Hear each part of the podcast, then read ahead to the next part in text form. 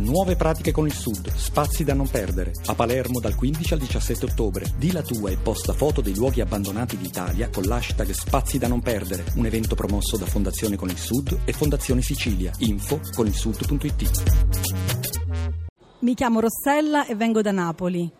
La favola si chiama Violetta la vanitosa. Violetta era una principessa molto graziosa. Aveva lunghi riccioli d'oro e grandi occhi blu. A furia di sentirsela dire, Violetta si convinse che essere belli fosse la cosa più importante del mondo. Passava ore e ore davanti allo specchio, pettinandosi e provando babiti e cappellini. Nonostante ciò non era mai soddisfatta del suo aspetto, tanto che era sempre imbronciata e di cattivo umore. Il re e la regina, dispiaciuti, chiesero aiuto ai saggi di corte. Il primo saggio disse che avrebbe dovuto bruciare i suoi vestiti. Il secondo, invece, riteneva opportuno nascondere tutti gli specchi, mentre il terzo consiglia che le fossero tagliati i capelli. Il re non si fece convincere da questi metodi così severi e scacciò i saggi dal castello.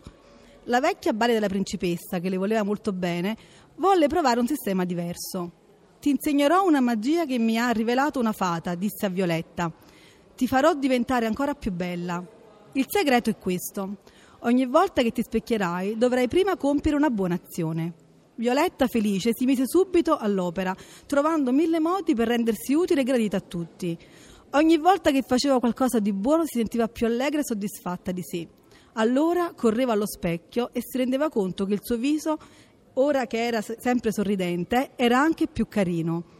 Finché venne il giorno in cui Violetta dimenticò di specchiarsi. La sua vita era completamente cambiata e non le importava neppure più di essere bella.